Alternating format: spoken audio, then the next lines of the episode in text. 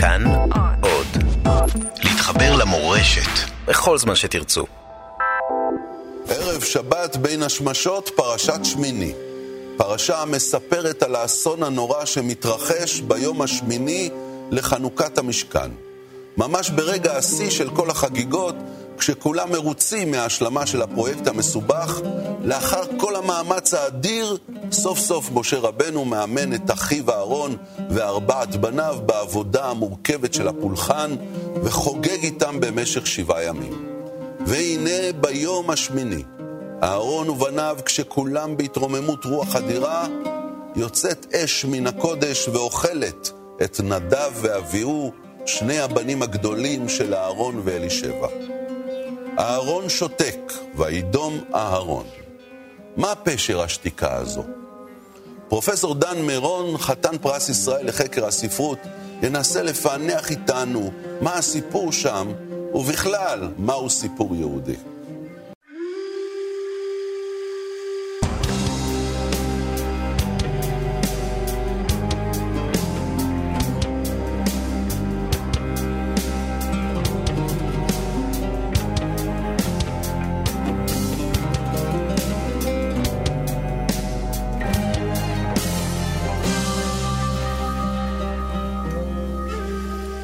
שלום לך, פרופסור דן מירון. שבת שלום ומבורך. שמח שאתה פה איתנו בקריאה של פרשת שמיני, הפרשה הדרמטית הזו, כל כך ברגע השיא. כן, השמיים נפתחים, הענן יורד, אלוהים בנוכחות במשכן, ואז שני הילדים של אהרון שבעצם רצו, מה הם רצו? להקטיר קטורת. יוצאת אש ושורפת אותם. איך אתה מבין את הרגע הזה? קודם כל בואו נראה את הרגע, הוא אדיר מבחינה דרמטית. Um, כולם עומדים, הכהנים מקושטים, תפרו להם בגדי פאר, מצנפות, הכהן הגדול באפוד ובחושן. כולם מחכים. כולם מחכים, ופתאום uh, שני אנשים צעירים נופלים אל הקרקע. לא ברור, הפרשנים מתווכחים, אם הם נשרפים לגמרי, כך שצריך לקחת אותם, בני הדודים שלהם, ממש בבד, בגלימה. בבגדים. ולסחוב אותם אל מחוץ למחנה. או שהם לא נשרפו לגמרי, אלא בפנים נשרפו. כאילו נכנסה אש דרך הפה והאף שלהם. כאילו אש הבעירה אותם בתוכם. אביהם ואחיהם עומדים על ידם, האב שותק. כנראה גם האימא שם מסתכלת. כנראה גם האימא באיזשהו מקום בחצר המשכן. האב שותק, מה הוא יכול להגיד? בני הדודים נקראים לסלק אותם, כי האבא והאחים קדושים ואסור להם לגעת. האבא והאחים אפילו לא יכולים לגשת. אסור, אסור להם, להם לגעת בהם, אסור להם לפרוע את הראש, כמנהג אבלים, אסור להם לפרום את הבגד. כמנהג אבלים, הם צריכים לעמוד שם ולקבל את הדין. ולשתוק. ולשתוק. אפילו לא לבכות. ומשה עוד אומר להם על גבי זה משפט אחד, בקרוביי אקדש, הקרובים לי ביותר, הם ייפגעו ראשונים מן הקדושה. ועל פני העם הכבד, כי רק בצורה כזאת אני אקבל את, ה, את ההבנה זה, ואת הכבוד של העם. זה לא יאומן, זה כאילו מה, אלוהים דורש ברגע הגדול הזה מין קורבנות אדם? כמו עקדת יצחק באיזשהו אופן? לא, זה לא עקדת יצחק, שזה מעשה אמונה. זאת אומרת, שנבחנת אמונתו של אברהם. נכון, ופה זה בלי בחירה. פה זה בלי בחירה בכלל. אז מה, מה זה? מה הוא רוצה ללמד, המעשה הזה? מה, מה הוא בא? זאת אומרת, אני עכשיו מייסד צורת חיים חדשה. בניתי לכם משכן, משכן משכון. אני אגור איתכם, אבל זו, אלה מגורים נוראים ומסוכנים. לגור איתי זה מסוכן. לגור איתי זה נורא, ואתם, הנה, אין לכם דוגמה. אם אתם גרים איתי, ורק, רק מה שעשיתם הוא שרציתם להניף קטורת, ולקחתם אש מאיזשהו מקום, והיא אש זרה, לכן היא לא אש קדושה, זהו. טעות הכי קטנה. טעות הכי קטנה, תדעו לכם. נקודה. תדעו לכם. ושים לב להבדל בין זה לבין חטא העגל. חטא העגל הוא חטא בגידה. חטא קדושה הוא חטא של אי הבחנה בין הקדוש למה שאינו קדוש. אז מה זה הדבר הזה? זה הדבר מסתורים. הזה הוא, הוא, הוא בסיסי, הוא, זה מה שהופך את הסיפור לדעתי לסיפור יהודי. הוא אה, סיפור, הוא אומר לכם כך, אני אהיה איתכם, אבל לא בצורה שהאליל של העגל שהוא כאן, ואתם יכולים לבקש ממנו בקשות, ואתם יכולים לחולל מסביבו. החוקים. אתם לא החוקים שלי. לא. אתם, זאת אומרת, קדושים תהיו, כי קדוש אני, אני מכניס אתכם לתחום שבו ההתנהגות קובעת בכל פרט כחוט השערה. כחוט השערה. אז מה זה קדושה? אני בכלל הופתעתי, אני אומר פה במאמר מוסגר, פרופסור מירון, שלמרות שרוב המחקרים שלך לאורך השנים עסקו בספרות עברית אה, אה, מודרנית, חדשה, יהודית, אה, ספרות יידיש, לא ידעתי שבכלל ה- השורשים העמוקים שלך כחוקר ספרות בכלל נמצאים בפרשות האלה של אה, תורת כהנים, שם התחלת את עבודתך האקדמית. זה בכלל ו- הפתיע אותי. עוד קודם, סבא שלימד אותי יום-יום גמר. זאת באמת? אומרת, כן. היית ילד תל אביבי, אבל, הייתי ילד תל אביבי, נכון? הסבא שלי אמר לי שהוא מוכן, הוא היה איש קשה, אה, שוב, ואמר לי כל יום מוכן, הוא לא לימד אותי אגדה, הוא לימד אותי... אה, הוא גר איתכם בבית. הוא לא, אנחנו, אני הלכתי אליו מספר בתים למקום מגוריו, והוא היה יושב איתי והיה נוזף בי. מה כש- היה שמו? אליעזר דוד זינגר. היה נוזף בי כשלא הבנתי נכון את, ה, את הסוגיה ואת הוויכוח. מורה קפדן. מורה קפדן מאוד. עם מכות או בלי? לא, לא, בלי מכות, אבל עם, עם, עם קור. ו, אה, וככה למדתי שנים אחדות. זה, זה תמיד נראה לי הרגע שבו האגדה הופכת לחוק, שבו הקרבה, האהבה הופכת לסדר חיים, לאיזה מין חוקת חיים. שהקדושה היא מסוכנת. והקדושה היא קפדנית. תמיד מסוכנת. דוד המלך נוכח בזה, הוא רצה להעלות את הארון, והארון נפל ומישהו בא ותמך בו, ומת. ומת על המקום. הקדושה היא באה... תגיד, אז בעצם מה אתה אומר, פרופסור מירון? שהחרדים צודקים. החרדים, מה הם אומרים? קדושה היא מסוכנת, ולכן צריך להיות קפדני מאוד, ולרדת לפרטי פרטים. זו הטענה החרדית בעצם. שאלה גדולה, כי הקדושה איננה מחייבת שתוסיף סייגים ושתוסיף חוקים על החוקים. היא מחייבת שתקיים את החוקים כלשונם. Uh, למשל, משה עובר עבירה מפעם לפעם. שמה שהוא אומר, אפילו בפרשה הזאת, שהוא אומר, בקרובי הכבד, כמו שאלוהים אמר לאמור. חפש בתנ"ך, אלוהים לא אמר את זה אף פעם. בקרובי אקדש ועל פני כל העם הכבד. הכבד, כן. זה מה שאומר זה- משה בשם אלוהים. לאהרון, כן. אחרי שמתו אבל שני זה בניו. כאילו, כ- כמו שאמר אלוהים, אלוהים לא אמר את זה. אז מה משה אומר את זה מתוך משה עצמו? ממציא את זה. משה ממציא את זה, משה מכה את- הסלע, אלוהים לא אמר לו להכות את הסלע. אז מה אתה בעצם אומר? שהוא אני משתעשע. אומר שאפילו משה, הרי יש פה חטא של משה שהוא ישלם עליו בבוא הזמן. כחוט השערה, הדברים נמדדים בדייקנות גמורה, ו, אה, וזה לא משחק. להיות קדושים, קדושים אתם, זה להיות על הקצה, זה לחיות על יד האחר, זה להבין שכל מעבר גבול הוא מעבר רגיש. לטריטוריה אחרת לגמרי. זה שוב, זה לא עניין הבגידה באלוהים, שעליו מדברים הנביאים, זנו, הלכו אחרי הבעל, אחרי העגל, אחרי השטורת, זה איך לחיות עם אלוהים, שהחיים עם אלוהים הם מסוכנים. החיים במחיצתו דורשים חוק וסדר עד פרטי הפרטים האחרונים, וזה ניכר בסגנון של ויקרא. זה סגנון כל כך מדויק. כל דבר הוא נאמר בדיוק, הוא לא משאיר קצוות, הוא נקי, הוא אה, מפרט. הכליות, הפדר אשר על הכליות. כל דבר, הוא, יש לו קו, הכל ברור. אני מאוד מאוד נהנה מהקריאה שלך, פרופסור מירון, כי באמת אה, מכניסה אותנו לאיזושהי, לאיזשהו מימד אחר ונותנת פשר מעניין מאוד למושג הקדושה.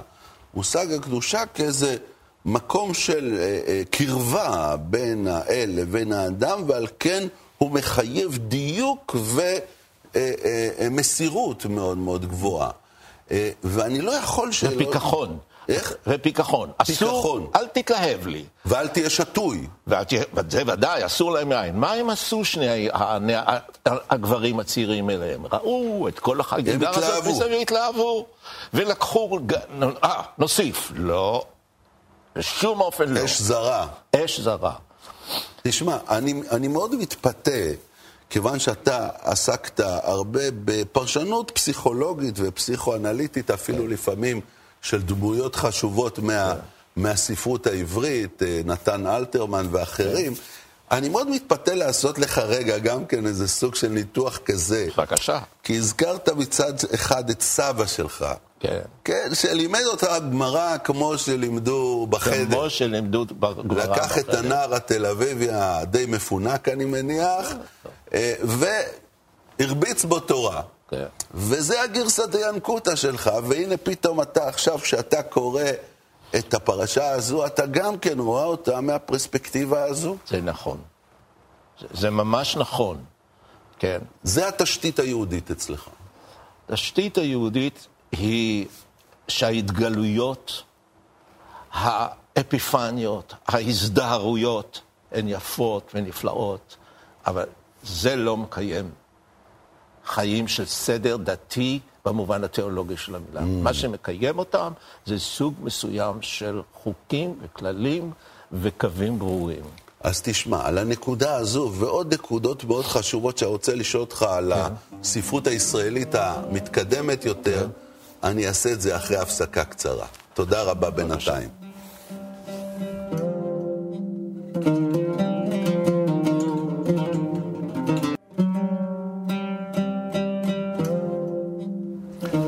חזרנו עם בין השמשות, אה, פרשת שמיני, איתך פרופסור אה, דן מירון, פרופסור לספרות עברית, ודיברנו קודם על, ה, על הקשיחות, על הדרך שבה אתה רואה את היהדות ומה שמשמר אותה, זה הקפדנות, היחס המאוד מאוד אה, נוקשה ורציני וקפדני לקדושה ובכלל לדרך החיים. ואני שואל את עצמי, האם זה קשור לפולמוס גדול שעוררת? אה, בזמן האחרון, כאשר ב-30 יום לפטירתו אה, של הסופר עמוס עוז, אתה מפרסם בעיתון הארץ מאמר כבן 5,000 אה, מילה, שבו בעצם אתה, אפשר לומר, נועץ סיכה ומוציא את האוויר מאולי בלון גדול שאתה מכנה אותו עמוס עוז. מה, מה קרה שם? זה עמידת האמת שלך? זה הרצון לשים דברים על השולחן, זה רצון uh, תשומת לב, מה זה? תראה, אם זה קשור או לא קשור, האמת היא שאני חושב שספר אה, uh, בראשית וספר שמות הם הספרים של המשוררים והמספרים. ספר ויקרא הוא ספר של המבקרים uh, וה, וה, והחוקרים. Uh, ככה, דיוק, אסור לטשטש קווים. פרשת עמוס עוז היא uh, לא הייתה מתעוררת בכלל, אלמלא פרצה אחרי מותו, שאנחנו מצטערים עליו כמו כולם, uh, הילולת רפאים. הילולת רפאים. הילולת רפאים. באו אנשים מכל פינה ומכל עבר, uh, וכתבו על האיש דברים שלא נכתבו על עגנון, או על uh, ביאליק, או על uh, רבים וטובים. Uh, היה נראה לי שנפרצו כל הגבולות, והסיבה לכך הייתה מעניינת.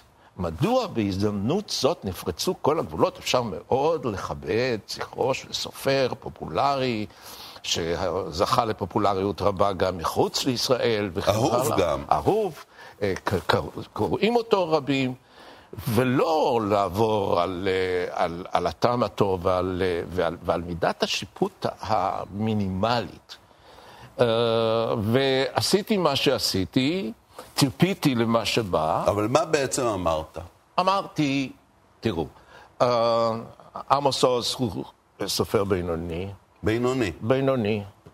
מאוד מאוד לא מדייק ובודק בדיוק מה הוא עושה מבחינה ספרותית, מלא דרמטי, עודפים לשוניים מעייפים.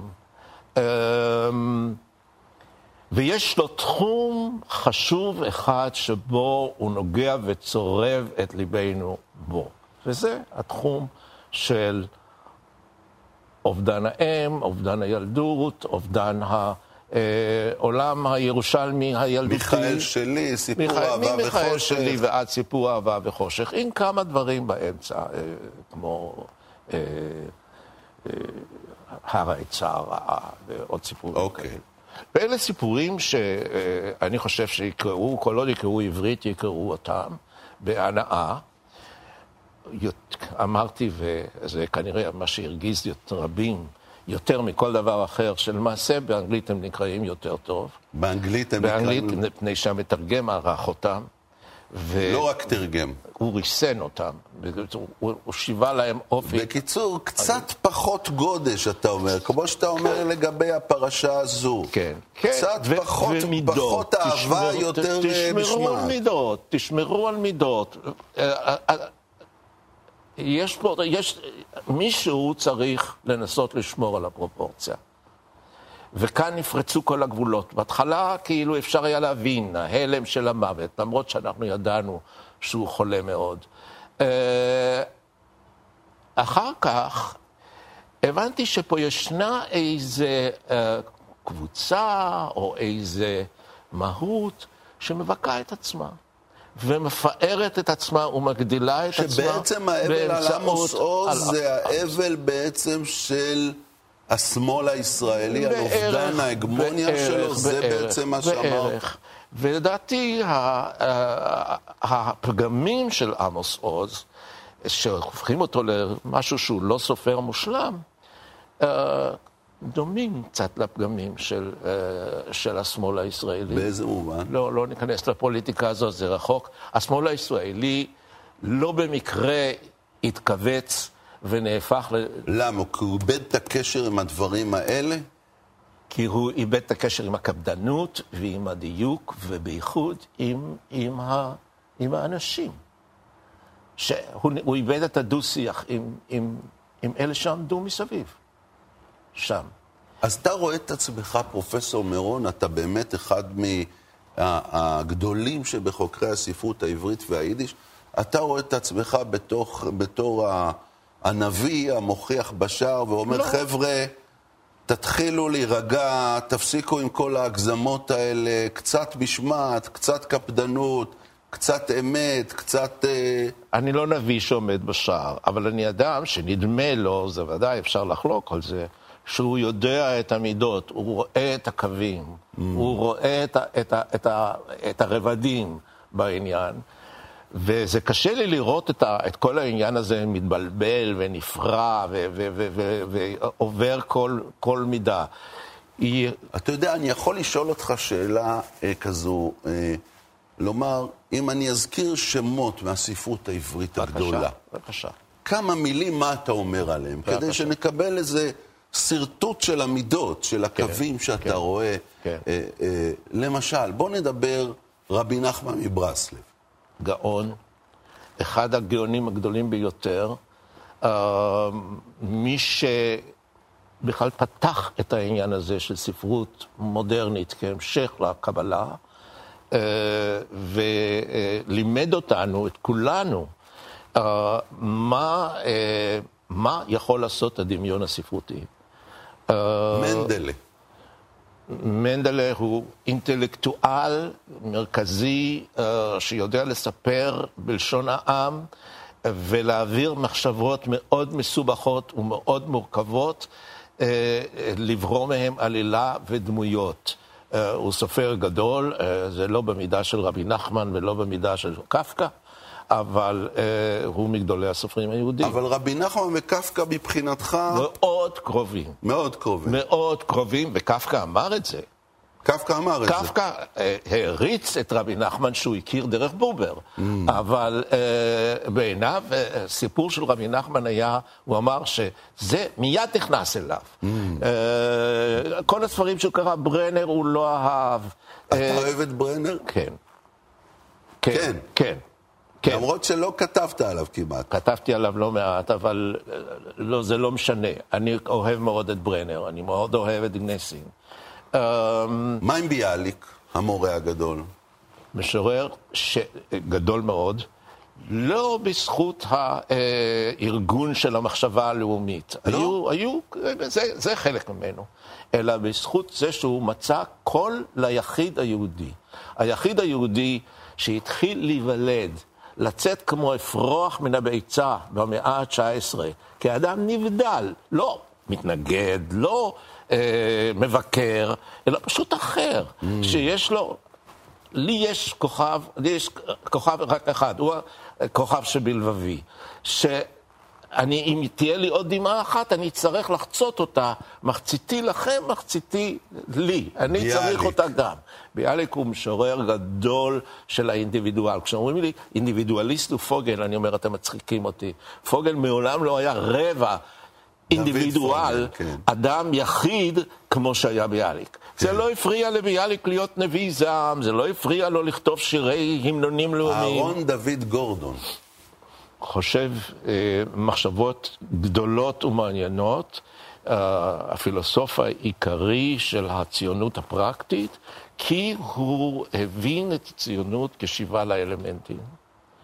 אה, היום יש סופרים שאתה קורא? כן. מהעשרים שנים האחרונות? ודאי שיש כן. סופרים שאני קורא. כן. אתה נהנה גם? כן, מאוד. ומה אתה אומר באמת על, ה, על הגל של הספרות, אה, או השירה יותר נכון, שבא מהכיוון הדתי, מכיוון הציונות הדתית, שאיכשהו פתאום מחזירה את החיבור בין השירה העדכנית לבין המקורות, חבורת משיב הרוח וכדומה. בחלקה זאת שירה מעניינת מאוד. Uh, היא, קודם כל, היא מצליחה להחיות את הלשון העברית. אה, על ידי זה שהיא, שהיא שוב חיה באמת את המקורות. אבל מעבר לזה, אדם כמו יונדב קפלון, הוא מחזיר לנו עמידה בפני משהו שהוא אחר mm. בשירים. Uh, משהו שהוא לא פסיכולוגי בלבד, שהוא בעצם אחר. תגיד, אתה, לא אתה בעצם אדם מאמין? כי אני מרגיש את המשיכה שלך לעולם של אמונה, לקדושה. אתה מבין את הקדושה. אדם שלא מאמין לא יכול להבין את הקדושה, לדעתי. אם זה מעיד על אמונה, אני אדם מאמין, אבל uh, אני לא הייתי אומר את זה ב- בלשון הזאת. הקדושה, נושא שעניין אותי בצורה תמיד. אבל שוב, האחר, הקדושה, כמו שנזף בובר ביונג. יונג אמר שהקדושה זה השיחה עם החלק האחר בנשמתך, בובר אמר לו, אז זה כלום. אם זה לא דיאלוג עם משהו מעבר לך, שהוא בכלל לא אתה, והוא לא העולם הזה, וזה, וזה לא פנתאיזם, זה לא שפינוזה, זה לא הטבע, זה משהו אחר, זה לא שום דבר. רק עם משהו אחר אתה יכול לנהל דיאלוג. ואתה בכיוון הזה. ואני בכיוון הזה. זה אומר לפעמים שאתה יכול למצוא את עצמך בתפילה? בפנייה אל כוח נשגב עליון?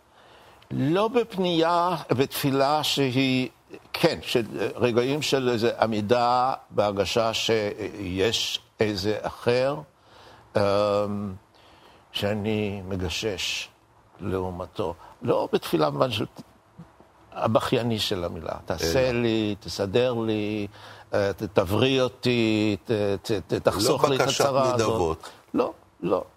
אני, אני, אני לא אומר כמו ששפינוזה אומר שהכוח הזה לא מעוניין בכלל בדבר הזה, אין לו שום עסק עם זה.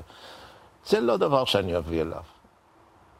יש אבל, יש חיבור מבחינתך, לא ברור מהו. לא ברור מהו. ואיך לא הוא. ברור. נסיים בפרשה, אהרון שותק, משה אה, אה, אומר לו, בקרובי אקדש ועל פני כל העם הכבד, ואז אהרון לא אוכל את קורבן החטאת שהוא היה צריך לאכול. כן. ומשה בא וכועס עליו. כי זה חוק. למה לא אכלת את החטאת לא, כאשר ציווה אדוני? בחצר הזאת אתה היית צריך לאכול את הבשר הזה, זה כך כתוב, זה החלק של הכהנים. ואהרון עונה לו, אני היום, אני עשיתי, זה חטאת העם, ואחרי הדבר שקרה לי היום... ששני את, בניו שני מתו. שני בניו מתו, אני בעצם אבל. אתה רוצה שאני אקח את זה? אבל בעצם הוא אומר לו, אחרי כל זה אתה רוצה שאני אעשה חפלה. שאני אוכל בשר. אתה רוצה עוד שאני אשמח? אתה רוצה שאני אשמח, שאני אוכל, שאני אמלא את קריסי. וזה הרגע היחיד שמשה מתרכך ויטב בעיני משה. משה מבין את זה. ומקבל את אז זה. אז יש רגע של רוך בכל יש... הקשיחות הנוראית, הזעפנית הזאת. כל כך פתטי הרגע הזה, שמשה הסכים שהוא לא יאכל, שהוא יצום ביום מותם של שני, של שני הבנים. זו ההנחה היחידה. זו ההנחה שהוא מקבל. אז אתה איש קשוח, פרופסור דן מירון. אני יודע. אה, לא בהכרח, אבל אה, אני מבין את הצורך בקשיחות. הצורך בקשיחות. כן. פרופסור דן מירון, תודה רבה תודה לך רבה. על השיחה המעניינת הזאת. תודה. תודה רבה גם לכם, שבת שלום. בשבוע הבא, פרשת תזריע. נברר את מעמדן של הנשים מול הקדושה. שבת שלום ומבורך. זהו.